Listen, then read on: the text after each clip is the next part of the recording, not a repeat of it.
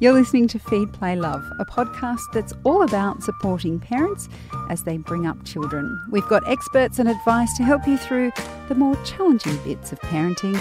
I'm Siobhan Hunt. Juggling family and work life is not easy. Sometimes you feel like you're failing everyone. Gemma Cribb is a psychologist with Equilibrium Psychology. She says that managing the balance is all about keeping on top of your inner critic and learning to be your own best friend. Hi, Gemma, how are you? Good, thanks. How are you? Good, thank you. Both work and family life can be very demanding. Um, how do you set boundaries so you're not trying to do too much? Uh, I think setting boundaries so you're not trying to do too much is all about identifying, first and foremost, what are my priorities? What's really important to me as a mum or as a working mum? And that can be different for different people. So um, one of the most common experiences I have amongst my clients is that mums get information from all sources. You know, everyone's an expert on what they should be doing with their children and and how they should be being a mum. Um, and so to recognise that actually everyone's their own type of mum and allowing yourself to set your own priorities is important. And then mm. Once you've got that clear idea of the type of mum I want to be, looking at what actions or what behaviours, what tasks, you know, would fulfill that goal for you and prioritising setting aside time for those. Now that can be the really tricky thing because as a mum you're a service provider um, to everybody and everybody wants a piece of you so it's really easy to kind of um, you know, you look up and all of a sudden it's 12 o'clock and you feel like you've not done anything. Um, so it's about having the supports and structures in place and, and setting those boundaries so that people know, well, no, you know, this time of, of this day, this is what I'm doing and I can't do other things. Um, mm. And getting some routines in place like that when you're working and away from your kids, it can feel like you need to make up for lost time. When is that a bad thing?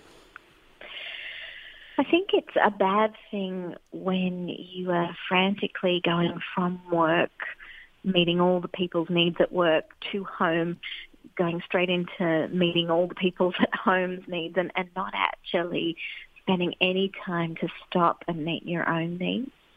Um, I talk about some to some mums being there in body but not in spirit because they're so tapped out, they're so drained because they haven't met any of their own needs. Yes, they're there with their kids, but they're not really there. So I usually talk to mums about not making up for quantity of time away from the kids, but more looking at quality child-centered time. And, and that can be for as little as 15 or 30 minutes sitting there with the kids, having time to connect and creating a little routine around that, whether that be the bedtime story or whether that be, you know, playing at a certain time every day and, and looking forward to it with your kids because it's not unending and you have been able to have a shower beforehand or, you know, have a cup of tea yourself beforehand. Um, and also getting it into a routine so your kids understand that, yeah, I'm still a priority to mum and they look forward to it too. You may have just answered this question, uh, but what's the best way of working out what's realistic in terms of your work hours and the time you dedicate to your family? You, you just mentioned there mums feeling tapped out because they haven't focused on their own needs. If you're working all week and you may be working late hours and then you come home on the weekend and you're like, oh wow, I would really love to go to a yoga class or I'd really love to go and see my friends. But in your mind, you're thinking, well, I've just spent, you know, 40 hours at work uh, and now I have a finite time on the weekend. Mm-hmm. How can you look at that in a way that is balanced and fair? Yeah. It's a, a really tricky one. I, I like to be a little boring around this and I encourage people to actually, for the first maybe week or two, get one of those Kikki.K diaries. I'm, I'm not a brand ambassador. I'm not, I'm not, a brand ambassador. Any diary will be fine, but um, and actually, for the first couple of weeks, just monitor where you spend your time. So block out the time that you're at work, block out your travel time, block out the meal prep time, block out the cleaning time, block out the shipping kids to this activity and that activity time. And just look at where you're spending your time.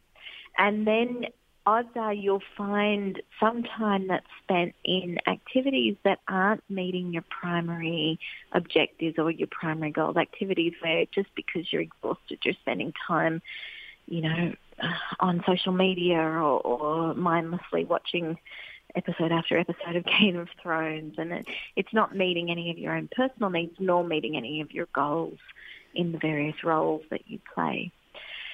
Then I'll always suggest, okay, if you were to code that into time where you're on task, and, and of course, as every working mum knows, the work that you do at home is, is just as important and just as draining as the work that you do at work. So that's counted as on task time or, or work time.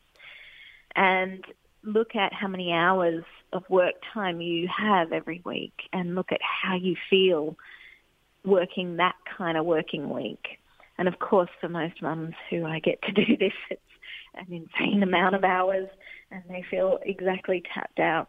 And so we look at, okay, let's see if we can reduce this bit by bit. And, and at what point do you still feel energized? Do you still feel like you're engaged? Like, you know, you can get to sleep at night without worrying about things, like you're not dragging yourself through your week um, and so, because for each person that number is is individual. I mean, I, know the statistics are a 40-hour working week is what um, people recommend, but it's better to do it for yourself and look at your own uh, energy levels and, and what you can tolerate because people are different. And then starting to structure your commitments around your optimal level of work versus free time. When you are working um, in employed work and you have a family, I mentioned earlier that you can feel like you're failing everyone. Mm-hmm. How can we put that into perspective? I mean, this is often something that we feel because we're running to catch up on every level. Mm-hmm. Is there a way of making our psyche a bit more robust to the feeling like we just are doing everything wrong? Look, I think to some extent being honest with yourself and those around you because it is such a common thing for working mums to experience. Uh, you know, there's a lot of talk at the moment about social media and, and this sort of social media perfectionism that happens when we see these perfect mums with their perfect hair you know, making their perfect organic baby food. oh yeah, in their white kitchen. For those who are into that, but I'm not not judging that necessarily. It's just that there's a lot for other mums to compare themselves to and to feel inadequate. And being honest with friends and having a network of people around you who can share your struggles and share your concerns normalizes it for you. And and if it's not just me that feels inadequate, if this is everybody that feels inadequate, then maybe I'm not doing such a bad job after all. I think that's a very good point to end on. None of us are doing such a bad job after all. Uh, Gemma, thank you so much for your time today. That's a pleasure. That's Gemma Cribb, a psychologist with Equilibrium Psychology. And Equilibrium Psychology are holding an event for working mothers in Sydney in September. We'll include links to the event in the notes of this episode. Lauren Dubois is a much loved blogger. Fans of The Thud follow her for her humour and take on real life experiences of parenthood. It's hard not to make fun of politics and it's hard not to make fun of parenting because I think for both it, it, it's otherwise really serious and it might make you cry.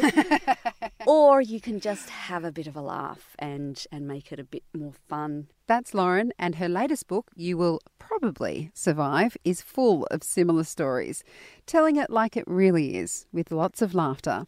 That's on the next episode of Feed Play Love. This podcast is produced by Debbie Ning. I'm Siobhan Hunt.